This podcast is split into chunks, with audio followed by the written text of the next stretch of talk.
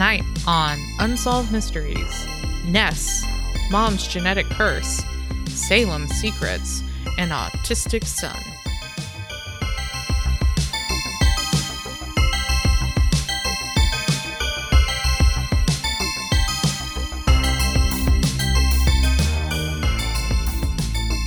Hi, I'm your co host, Crystal. And I'm your other co host, Robert, and this is Reenacted, an Unsolved Mysteries podcast. So, Christo, before we started recording, uh, we've spent at least, what, half an hour talking about my artistic pursuits and other media? Yes, you um, are an author. Yes, I am. Uh, please don't seek out my work. Anyone who's listening, It's Just- not under it's not under your name, your real name. No, no. It, Okay. There's a, there's a pseudonym. Uh, you and it's not one of those pseudonyms that you'll figure out, like how people quickly caught on that Richard Bachman was actually Stephen King. That's very funny. you knew, did, yeah. Um, but I received a very flattering piece of fan mail. Uh-huh. Uh, in that Would that you realm. Now you you forwarded me the email and the accompanying photograph Yes. that that came with it. Um let's just say uh the email described what was happening in the photograph. that is true. Yes. But um which was not safe for work, shall we say? yes, I I'd say that's a pretty good way to to, to describe it. Which you know, giving uh, giving people basically enough to figure out what it is without going into too explicit detail. right. But I want to talk about what was in the background of the photograph, which appeared to be a beautiful white Persian cat. Oh, the kitty is so cute. Yeah. So thank you, just- um, stranger lady.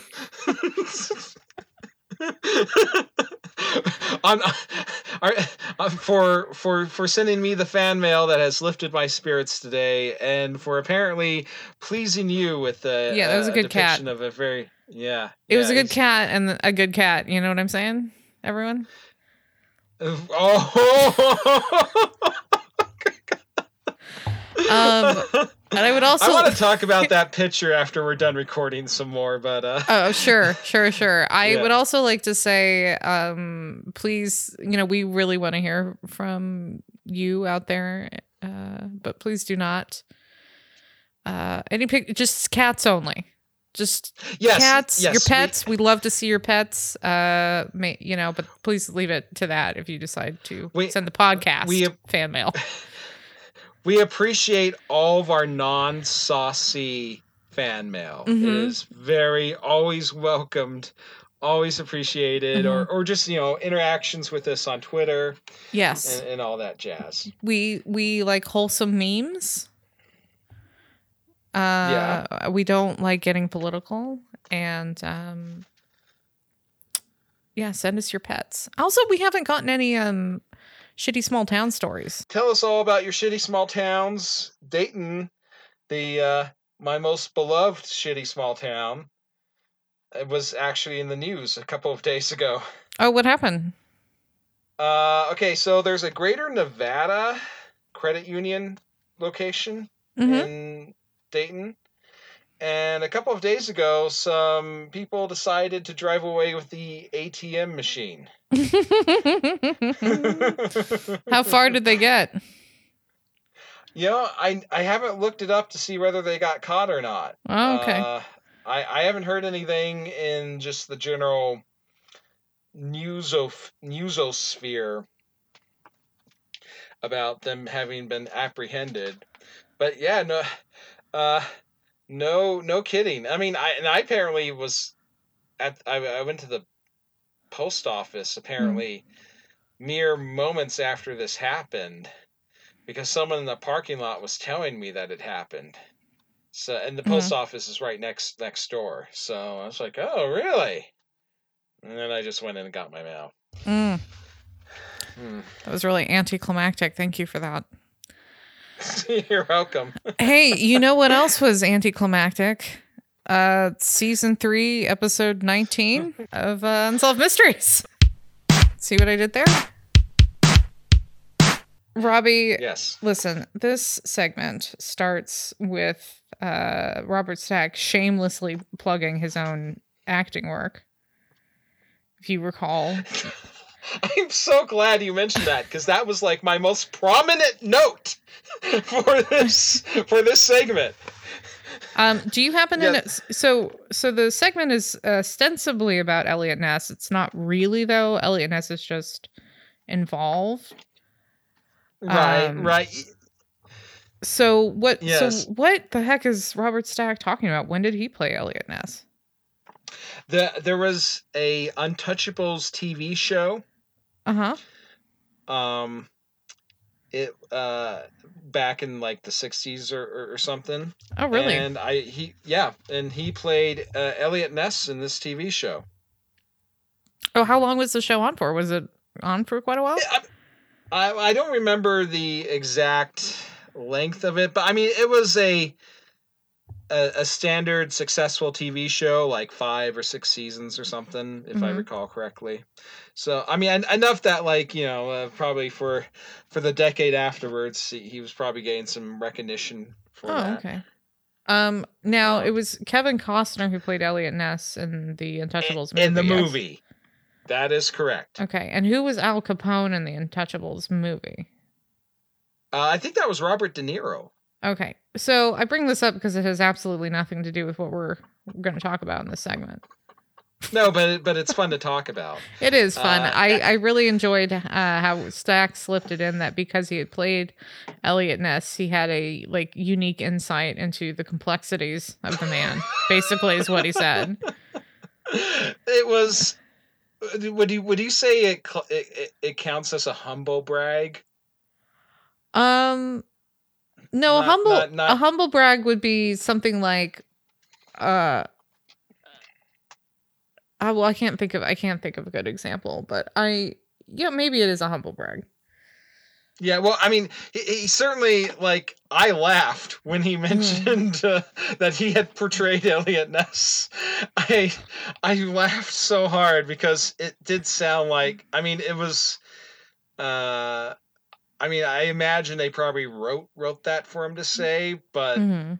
I, I I definitely think he relished being able to just drop that in there. Like Mhm. I played Eliot Ness on a show, you know, and, you know, on a show that was successful back in the back in the day. Yeah. Um, yeah, it and I I was kind of when I was watching this segment, I wondered what it would be like if if they just I mean, and I know that there'd be no way that they would ever do this because first of all, it would just be too confusing for viewers.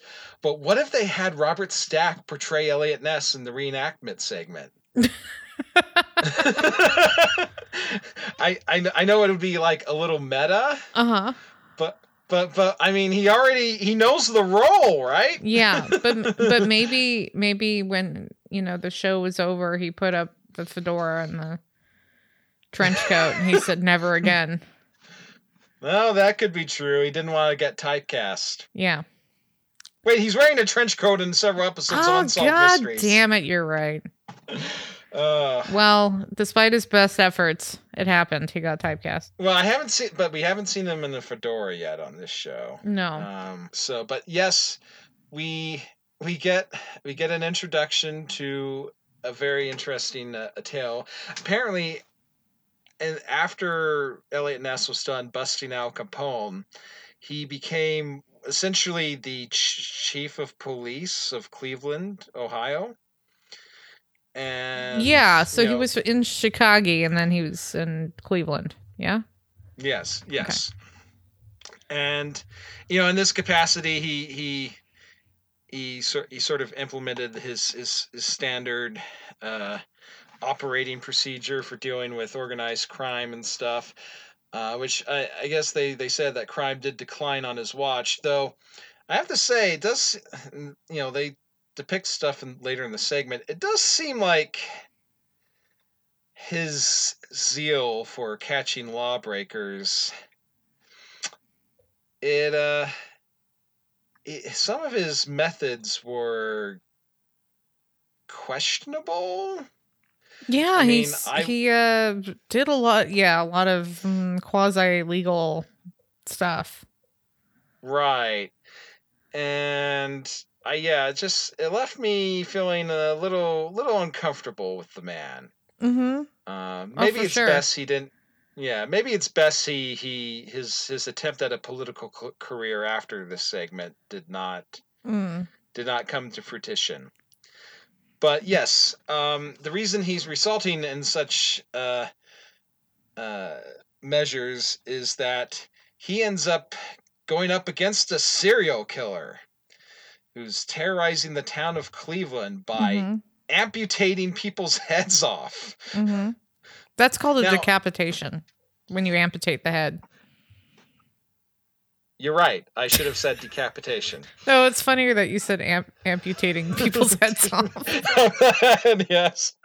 Um, they or so over the course of uh time, uh, was it like a dozen bodies are eventually Mhm. discovered, all with their heads removed. Mhm. The, I guess the, the sort of con- the the profile they've constructed is that perhaps this person was uh, skilled with surgical techniques because of the way the cuts were performed. Mhm. This wasn't just some random guy who was trying to saw off a head or something. It was very professionally performed.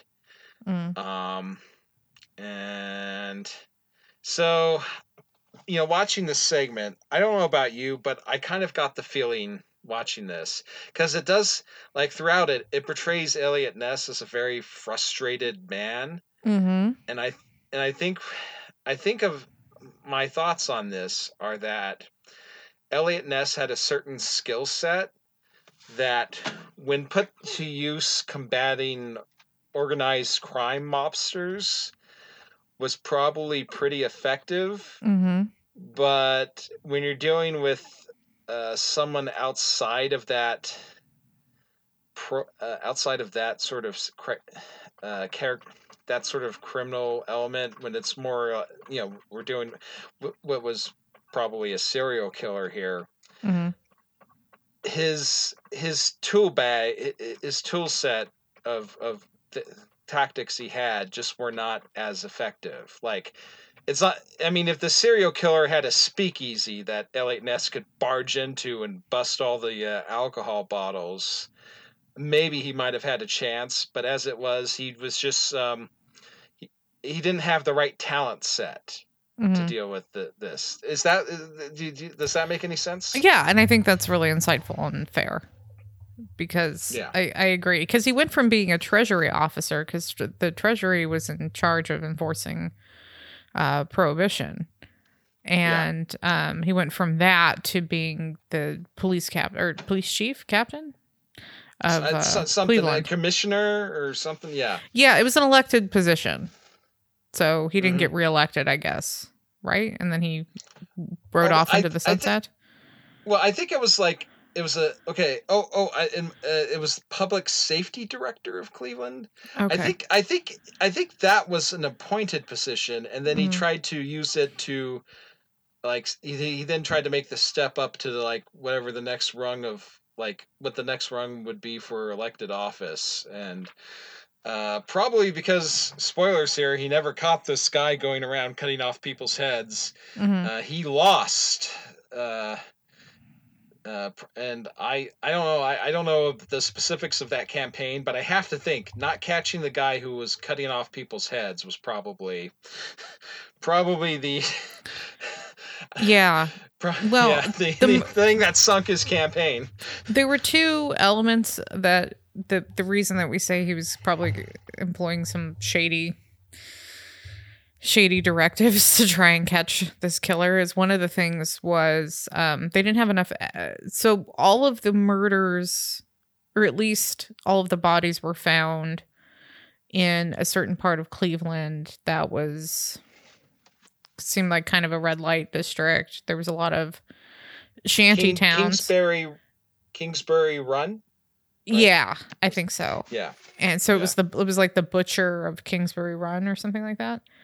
Hmm And As well as the uh, he, he was also called the what the the the Slayer of Cleveland Dead or Cleveland Bodies or something. mhm. Yeah. But uh, sorry. I, yeah. we'll we'll work that out uh, in post. Right. whatever. whatever they were actually calling him. But um, one of the things that Eliot Ness did because he wasn't able to acquire warrants to basically search everyone's residence uh, Mhm. for evidence is that he went around. He had his cops partner with uh, the fire safety inspectors, so they were able to, you know, the firemen, I guess, would like knock on a door and say, "Hey, can we, you know, make sure that your house is safe uh, in case there's a fire?" And while they were, they would, you know, go in there, the cop would go in and look for like piles of decapitated heads or whatever it is that they thought they were going to find, but they never found anything after several days of searching every residence in the area. Um, What What do you think the odds were that they actually at some point looked inside the residence of the killer, but because they were looking for the most outlandish, outlandish scenario, where I mean, they they fully went into these these Mhm. these residences, expecting that like once we find the one that looks like you know, I guess something out of like the Te- Texas Chainsaw Massacre. Not that they knew what that was at the time. Um, uh, they, you know, they were fully expecting that. So, um, uh, but I think Instead, I my found- my honest my honest answer to that question is I don't think they did. oh, And okay. So I yeah, I think the reason being is because the killings were the bodies were ostensibly dumped and the residents were from this part of poorer part of town. But Yeah. if they're making the argument that it was somebody who had some kind of medical training that was doing this, they wouldn't have been from there. right? and that's an and that's Ah. an easy population to target if you have a bunch of you know in their words hobos and prostitutes and whatever else so I see now why you're so much better at playing L.A. Noire than I was. i think that just came down to basic motor skills but thank you. Yeah, uh, th- th- there's there, that's a little uh, throwback for the uh, longtime listeners of the pod. that one time robbie tried a video game at my house. Yes, and and then the and then the other um, constitutionally questionable tactic hmm I, I, Ness engaged in was just rounding up all the hobos in, Uh-huh. in the shanty towns of King Kingsbury Run. uh-huh Um, and then he burned one of the shanty towns down yeah, but, But, then there yeah, weren't got- any more murders after that so Right, right. I I don't know if uh I mean they, th none of the people they picked up seem to be the guy, so uh, I'm assuming uh I don't maybe the maybe the guy left town, maybe uh who knows. Uh mhm. and and then there was like the Ness was convinced that he actually had the the the culprit, but it was this guy who was he was a what uh, a mentally disturbed individual Mhm. uh like oh I mean, rather he was institutionalized and he was he was part of some wealthy powerful family that like Ness couldn't move against Mm. That seems to happen makes- a lot in like television shows. Like True Detective. There's another one I watched called The Alienist. It was Yeah. like that was the exact plot of that.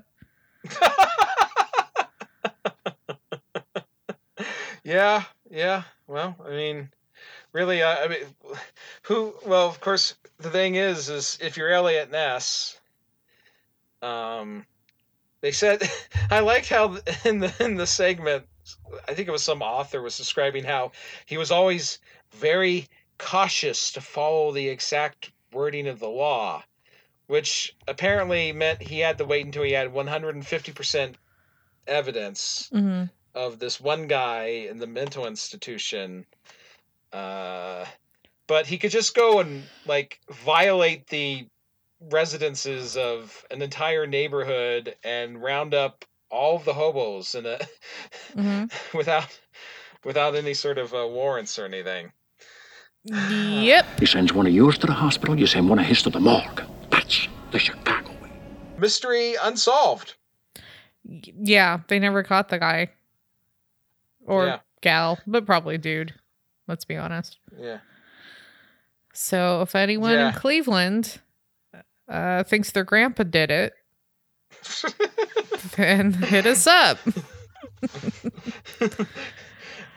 we've we've since dis- we've dispensed with the idea that we were going to solve any crimes ourselves. We're we're now just waiting for someone to Yeah. solve a a much odor crime for us. yeah, you know, there's another podcast where they try to solve these things, and that's not us. yeah, yeah, we're yeah we're we're we're nowhere near being able to compete with them. No, we're just a couple of goofs Yeah. goofing off. uh, I sum it up again. Eliot Ness, obviously very skilled at taking down mobsters, running speakeasies. Mhm. Uh, skill set obviously did not prepare him to deal with a serial killer. Also, I kind of want to I want to point out, yeah, it is a different skill set, but like uh here's the thing, like most mobsters are like not that smart. and Uh, uh Al Capone was a syphilitic moron, yes? Was that a thing about him? So I don't know. It's Hmm. kind of like fishing with dynamite, I feel like. catch those guys. okay, so like in this an uh, uh, analogy, the the mobsters are the fish, Mhm. and I, I guess the the serial killer would be like a deer. Yeah. It's probably it's it's probably difficult to hunt a deer with dynamite Yeah. I would say or more like a fox. or a fox. Ooh, now that works. Yes. Yeah. Yeah. So, if you're a listener of the program and you've actually hunted foxes with dynamite, let us know on at Reenacted Pod on Twitter. And then and then I'm gonna call um your local animal rights. Probably call law enforcement too. What are you doing with dynamite? Stop it. oh, fantastic! Hey Robbie, do you wanna do you wanna move on to the most uh, depressing segment that has ever existed in all time? Yes, let's talk about our next segment. Okie dokie. So all right. Well, it's a final appeal. It's been a while since we've gotten the final appeal. It has, and the final appeal is from a woman named, uh, a young woman actually, named Patricia Stallings. Um, Now, yes, Um, I don't know about you. When when before this segment itself, when they were doing the up next thing, and they're Mhm. talking about what the story story's going to be, I could have sworn that Robert Stack said something like, Next, a young mother convicted of murder wins her final appeal. watching is like, wait, did they did they just tell me how this ended? What mm-hmm. what? they, yeah, I think that's right because I remember watching the segment thinking like, oh, okay, but then she gets released at some point. Gets gets released? Yeah. Okay. Uh, very strange. I just So- wanted to mention that because It it's so was. unusual. It was. Yeah. It, it you know, this is kind of then this having the it's it's great because it's one of those ones where unsolved mysteries did like a greater good just hmm by putting the story out there for sure. Um on the other hand, watching it kind of from my point of view of having, you know, everything gets tied up in a bow sort of eh, relatively. By the end of it, it just kind of amounts to some like misery porn, basically. oh God, misery porn's some of the worst porn. Um, it's the worst. No, I'm sure there's worse. No, but if, if you guys know what I mean, which is basically like presenting a tragic story just for the sake of like wallowing in the tragedy of it. So, um, so if if I may, mm. so what was her name? Patricia Schilling? Is it Schiller? What did I just say? Uh, St- Stallings. Stallings. Patricia Stallings. Why do I think Yeah. it's Schiller? Anyway, um, so she had in 1989 she had a three month old son with uh, her husband, David. Mhm. Unfortunate name. Um, anyway, Uh, her, her her husband looks like he could be the nephew of the guy who played the father in the movie Troll 2. Oh, he does. I'm oh you see it. Oh, it makes me so I- glad that I was also thinking like if you took the comedian Pete Holmes and put like feathered brown hair on him, he would look like Pete Holmes. Oh yes, yes. That that works just as well. Um, so here's here's the situation. Um, Patricia and David have a had a little three month old baby named Ryan, and uh, since Ryan was born, he had chronic gastric uh, intestinal distress. Um, I kn- I'm not really sure what that entails, but um, it's bad. it bad, yeah. So so Patricia uh, one day, um, you know, Ryan is very sick. He's like vomiting uncontrollably, and um, has you know having a elevated pulse and all this stuff. She takes him to the ER, and they put him Mhm. in the the uh, the baby ICU, and Yeah. um you know they're trying to figure out what's wrong with him and so patricia and her husband like rent a because i guess you could do this then they rent a hospital room nearby just to Yeah. be with their baby uh so ryan pulls through but uh you know they say he's going to be okay but they do some blood work on him and they find out he's got uh what was it acetone traces of acetone and some chemical that's an antifreeze E- e- e- eth- ethyl glycol? ethyl glycol yes good job Yes. so so the mistake that the shillings made was basically to admit that they had both uh, nail polish remover and antifreeze in their household although the be- I don't recall, or I'm not sure, probably would have been safer answers. Yeah. Well, I could there's no way they could have imagined what was going to happen next. I don't think. Yeah. So, Yeah. um so what happened so the long and short of it is basically they are put under suspicion for having poisoned their baby and more specifically than that, they for whatever reason decided it was the mother that poisoned the baby. So Ryan is for the time being okay, but they end up arresting Patricia and putting her in jail.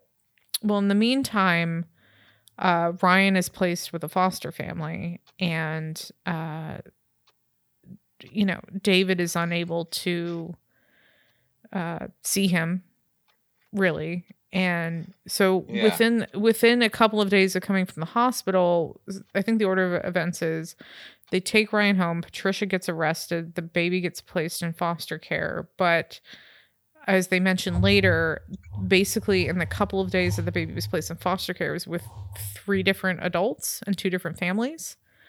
So mm-hmm. it got so the baby got moved around several times to people who are unfamiliar with the child, and what ends up happening is, um, no, Patricia doesn't get arrested yet. Sorry, I got that messed up. Patricia's out of jail, but the kid's in foster care just because they suspect something's going on. And so, um, so the f- parents are able to see the child like six times, and on the after the sixth visit, a couple days later, Ryan gets really sick again, and they end up checking um, the baby back in the hospital. The foster uh, foster family does, and uh, Yeah. and after that happens, the police come and pick up Patricia and arrest her on suspicion because they think for like there was a couple of seconds that David was out of the room and Patricia was alone with the baby. And she and the authorities seem to think during that minute or whatever she poisoned the baby. Right. So so what happens is um Patricia gets picked up, she's in jail. While she's in jail, uh David is at the hospital with his baby and the baby ends up passing away. Um yes. so this this is all happening in Missouri. So the state of Missouri decides to go forward with prosecuting Patricia. Um in the meantime, while Patricia's in jail, she finds out she's pregnant with their second child. So while she's awaiting trial, she basically goes, you know, to full term with the pregnancy, has the second baby. The second baby is immediately placed in foster care. Uh, David can only see the kid like once a week, I think. Yeah, very limited. Yeah. Uh, And uh, so while that kid isn't the second kid, who's like David Jr., I guess, DJ, they were calling him DJ.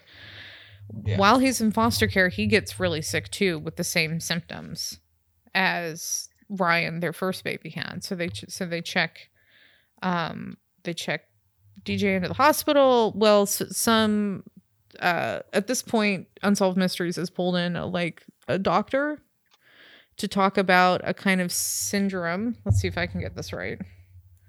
hmm Oh god, what is it called? Do you want to just use the acronym? No, I want to try and say it. Okay, because I had Uh, a joke about the acronym, but we'll wait till after you Okay. Well, pronunciation.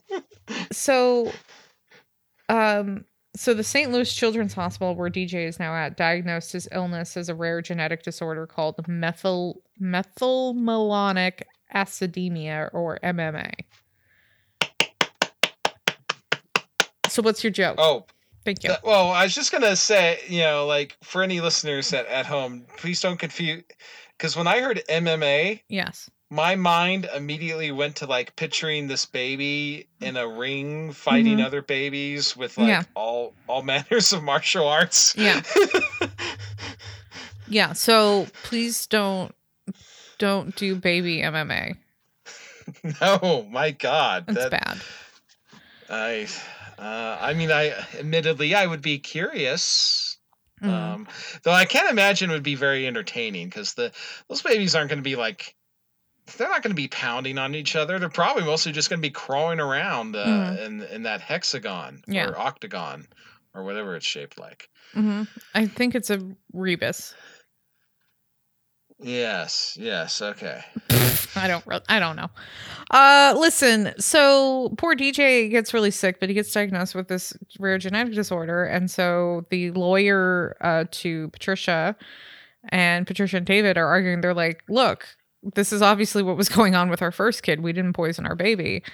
And the prosecutor who they interview for Unsolved Mysteries uh refuses well, petitions the judge to refuse to allow this genetic disorder they've discovered in their second son to be introduced as evidence in the trial of the murder of their first son Ryan. Mhm. Um, because the lawyer said that there was no evidence that that's actually what killed Ryan.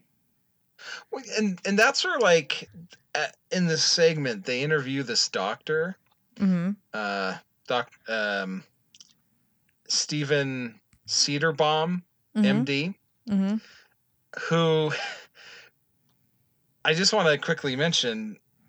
To me, he looks like he could be Bill Nye's cousin. hmm He, I mean, the bow tie and the hair, and That's Kinda that's how you can tell who's related. Is is do people wear similar um neck garments? well, precisely. I, uh, but he he puts forward that the MMA is something that could easily be mistaken for poisoning. Mhm. Uh, in, in in the sort the sort of poisonings that their child allegedly died from.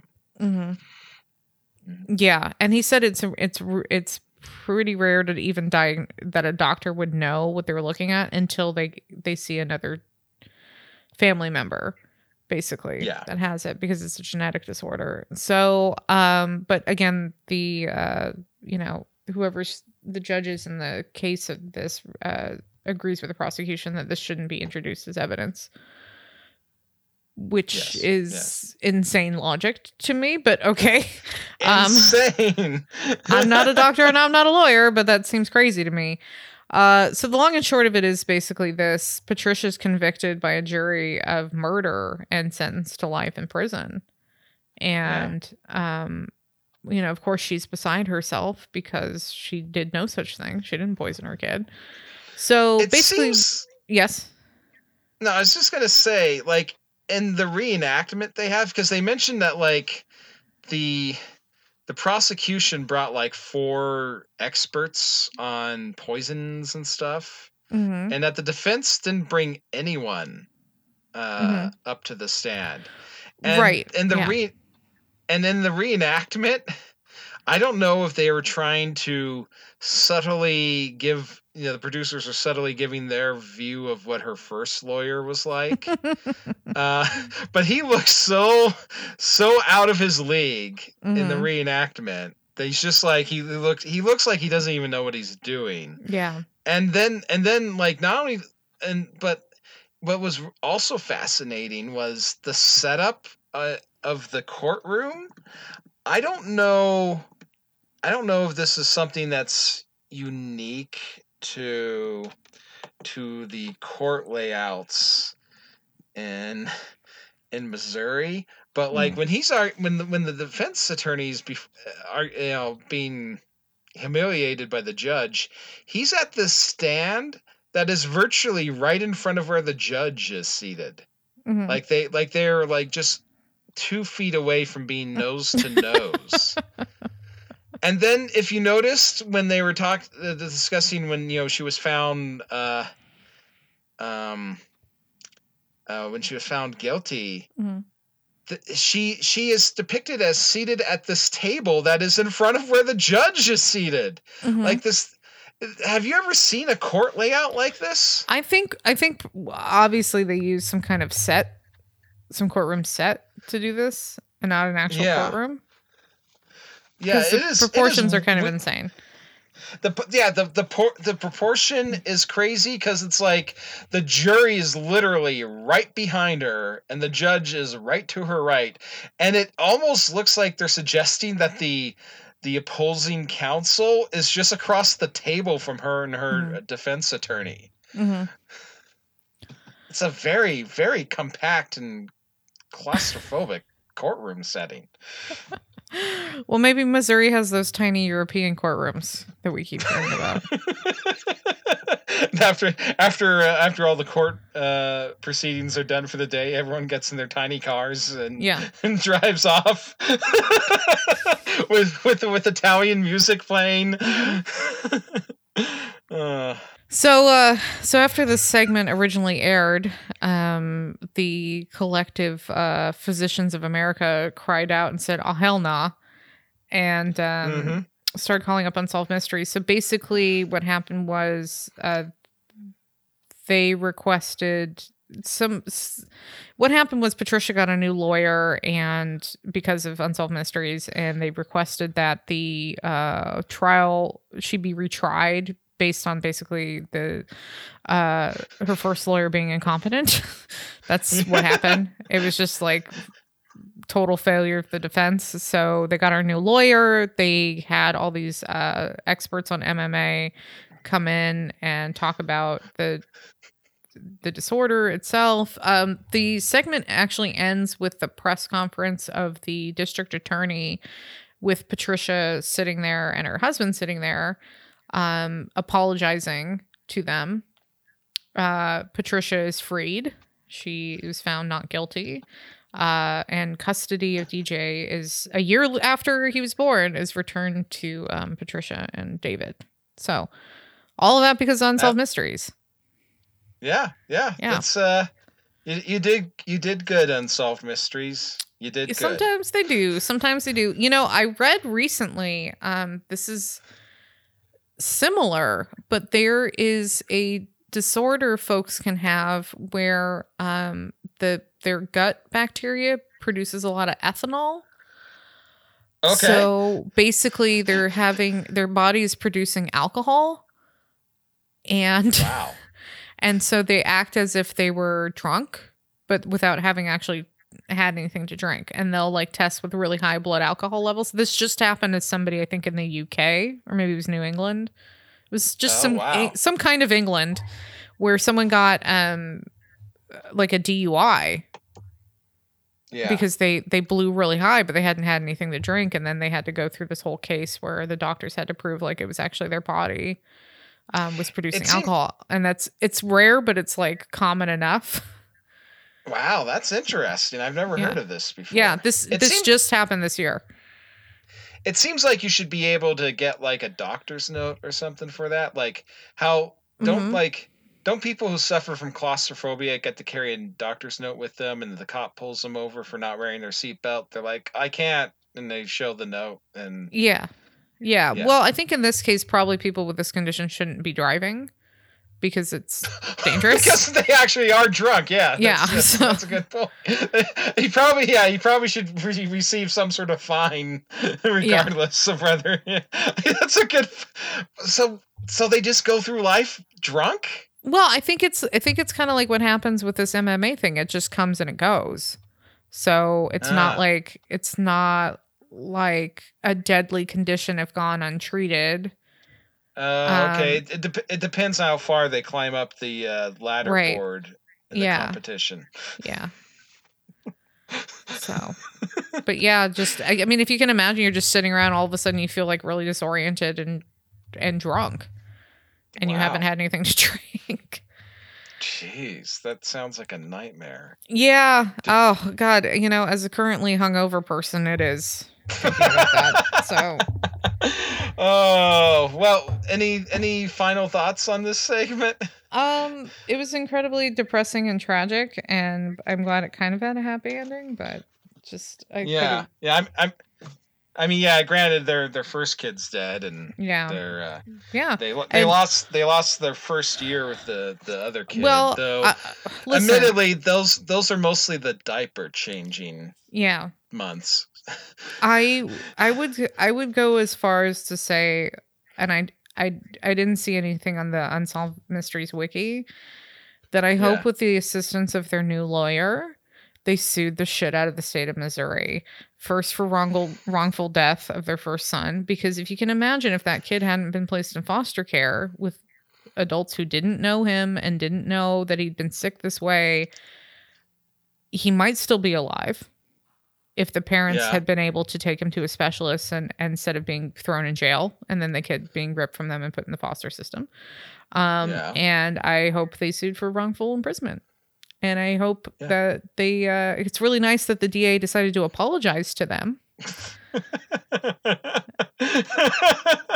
I I take it you you you consider the apology to be a necessary but not sufficient action. No i think this i th- i absolutely believe this child's death could have been prevented Yeah. yeah and all of this could have been prevented i mean the the the parents say as much you know if they just he'd been just diagnosed correctly the first time they wouldn't have been in jail he'd probably still be alive Yeah. How do you So- think Eliot Ness would have approached this case? Because I kind of have the feeling that not only would he have locked up Patricia, he would have Oh, also yeah. locked up David, yeah. The foster parents, yeah. uh, all the hospital staff involved, hmm uh, probably the the the kid too. yeah. And then i think he would have set their house on fire. Yes. oh. All right well, well, I guess we let's talk about the Oregon penal system. yeah let's talk about it Okay, so this I think I think our previous segment w- was from 1989, and so is Mhm. this one. okay Um, or no, that's I think that maybe that's just when they aired. Uh, anyway, our our next segment is about a guy named Michael Francke, who, as you'll see throughout the segment when they interview his various male relatives, uh, their family seems to have some sort of dispos- pre- genetic disposition to gradually losing your hair. Mhm. Uh, uh, they all sort of, much like I'm currently going through, are losing the hair from the front of their head steadily, uh, like a steady line, ever moving slowly but surely. Uh, but in addition to being uh, starting to be a bald man, Michael Francke was also apparently a very skilled prison uh, expert director. uh, Um, he was a prison reformer. reformer. Yes. Yeah. After like I guess in what uh nineteen was it nineteen eighty when New Mexico had those prison riots. Mhm. Uh, that left thirty three inmates dead. Mm-hmm. Uh, that seems high. What, what's Mm, the it- average amount of deaths during a prison riot? I would think like two, three. I have no idea. I, I, you know, I figure, you know, there's probably plenty of riots where no one actually gets killed, but then there's riots where people do get killed. Um, anyway, but he he apparently cleaned up the New Mexico prison system, and then uh, subsequently, the governor of Oregon brought him on board to take care of Oregon's pr- prison system Mhm. which apparently was suffering from quite a few problems. Uh, a lot of ju- drug trafficking by Mhm. prison staff. Uh, and just, I think one one of the people they interviewed said that basically anything that couldn't be nailed down was being stolen and sold off by the people who worked there. So he's brought in to sort of clean things up, Eliot Ness style, only through legal means and but apparently uh this is where our our segment gives sort of two scenarios for what happened um i guess you know they describe how obviously he didn't make very many friends uh trying to clean house as it were well, Uh, very often you make more uh, enemies that way. So Yes, yes. Strange how that works. Uh, so we we have a reenactment of two people who work at the prison going out to the parking lot and seeing Mhm. his car with the door open and the lights on inside, but he's Mhm. nowhere to be seen. And they uh, they they go out and check the car. He's not around. Uh, where where was it? His body was found. It was just uh, it was at a building, right? I was really unclear about this, where they eventually found his body. Well, yeah, well, I think I think part of that is because they dep- depict two scenarios where, like, one is he's basically leaving from work, and this guy, what's his name, Frank Gable, hmm uh, just comes up and kills him, Yeah, like stabs him. yeah. The idea is that um, Francke, when he was Mr. Francke, so I call him when he was going back to his vehicle after You've never called him that in your life. well, Mr. Francke was his father's name. oh, okay. Uh, anyways, no, I just couldn't remember his first name for a second. So Yeah. when the uh, hero of our story uh, goes out to his car after work, he finds, in according to the reenactment, and according to what the cops said, he finds that somebody's rifling through his car. He confronts the man. The man stabs him and runs off with his briefcase. Yeah. And we have an alternative explanation, which, if you think, if you're inclined to believe that uh, he was sp- killed because of his activities, that basically they depict him, what was it, Re- returning home, getting kidnapped. He's brought to like an office where I guess they were gonna they were gonna collect all the evidence he had been accumulating hmm uh, and he ends up getting offed by these these kidnappers. And the people who are big on this theory like to point out apparently all the stuff he did collect got like destroyed after he was killed, right? Uh, it was all Uh, yeah, they just started shredding shredders. stuff. Yeah. Yeah.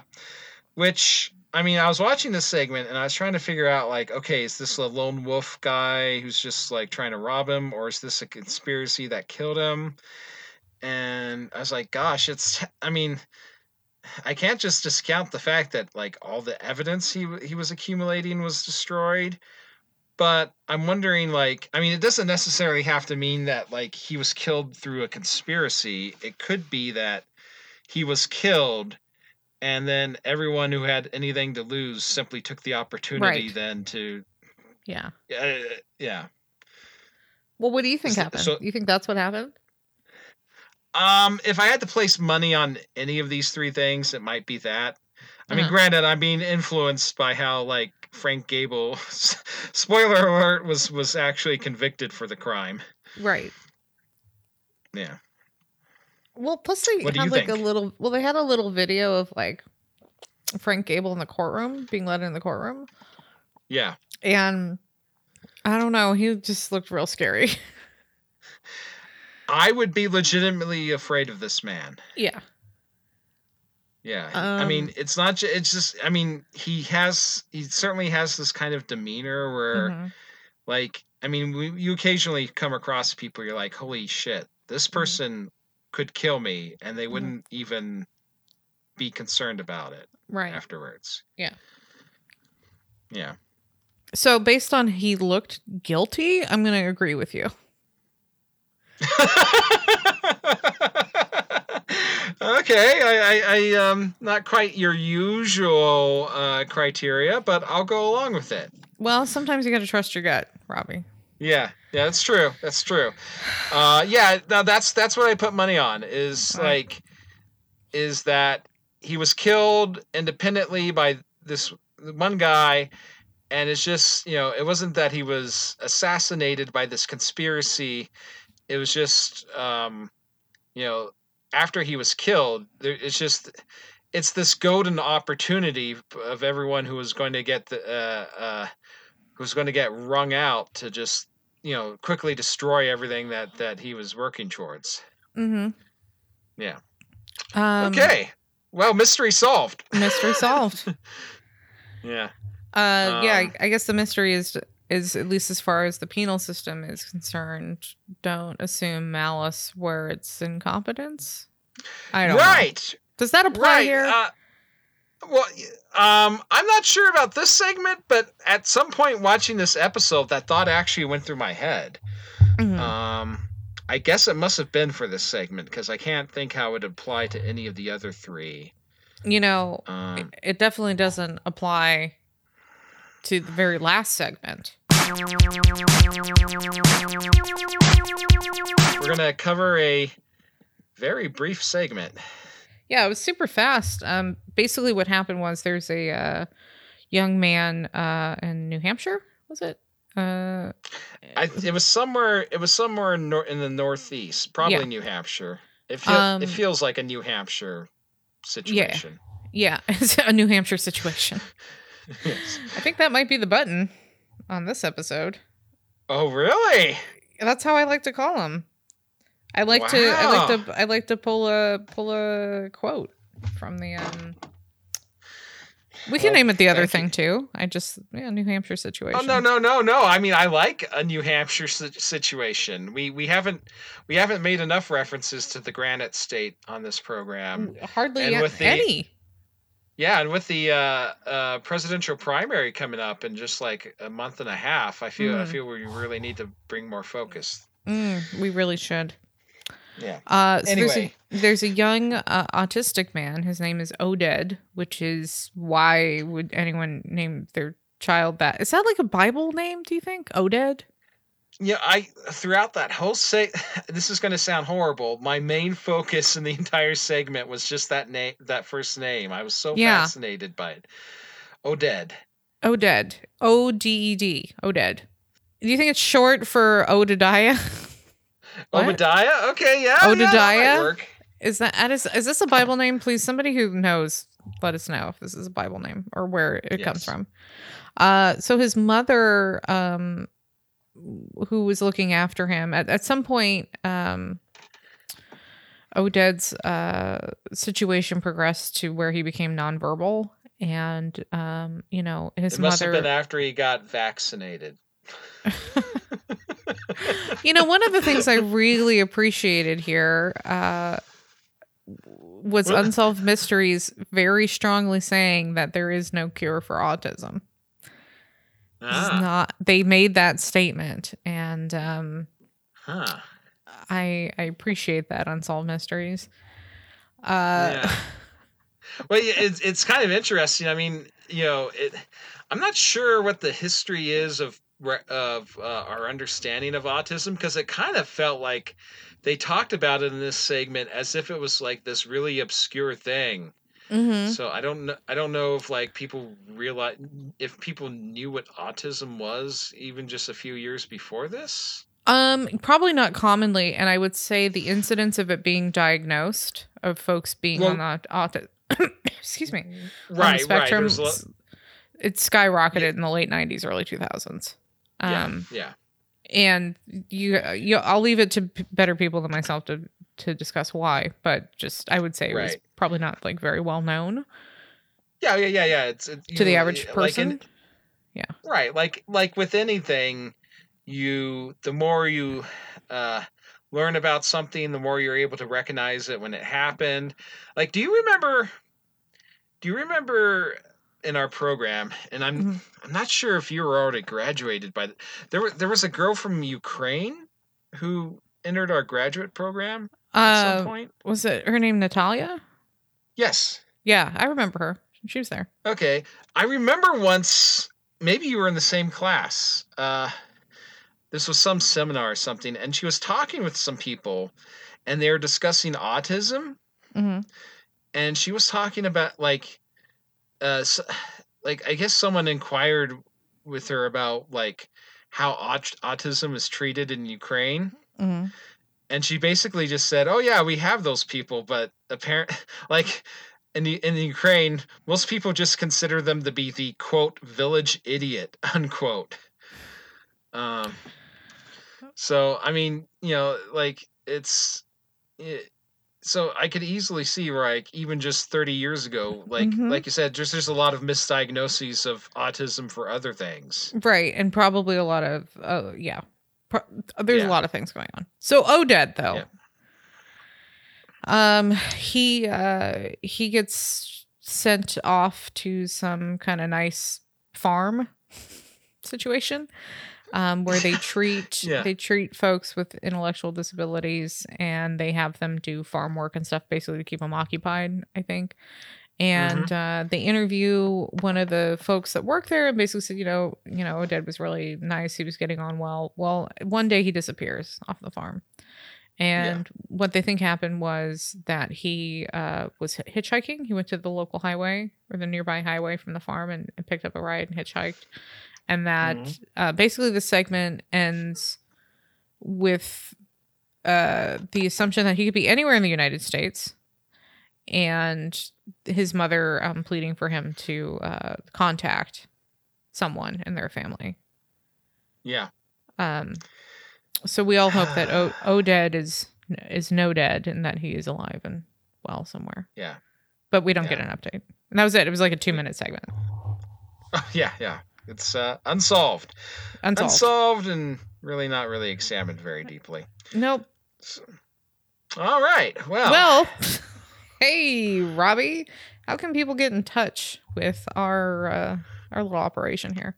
send us a email uh reenacted pod at gmail or is it that's reenacted right. at reenacted pod at gmail sorry it feels like it's been a long time since we've done this uh It has been a long time since we've done this. Yeah, it has god um uh months now uh go reenacted pod on twitter if you want to reenact uh, interact with us there Mhm. uh reenacted fans reenacted pod fans I, something uh, reenacted on facebook for our Mhm. Facebook goodness and uh please please please rate and review the podcast Yeah. Uh, and very importantly, if you like what we're doing, you want to actually like financially support this operation. And I, I guarantee you, uh, to, thank you to all of our patrons that have done that to this point, that money is going to good use to keep us up and able to record. So Yeah. um yeah, we have it's uh it's uh patreon.com slash reenacted pod. Um from time to time we re release different episodes, mini-sodes. I've been looking forward to in the new year. I'm going to be hopefully releasing some of our regular episodes a couple days early on that feed Mhm. as well. Um, sometimes Robbie will send you something in a little envelope as a treat. And Uh, so if you become a patron before this episode airs, you have a chance to get a Robert Stack S. Eliot Ness picture. Oh wow. Is Yeah. that what you sent out?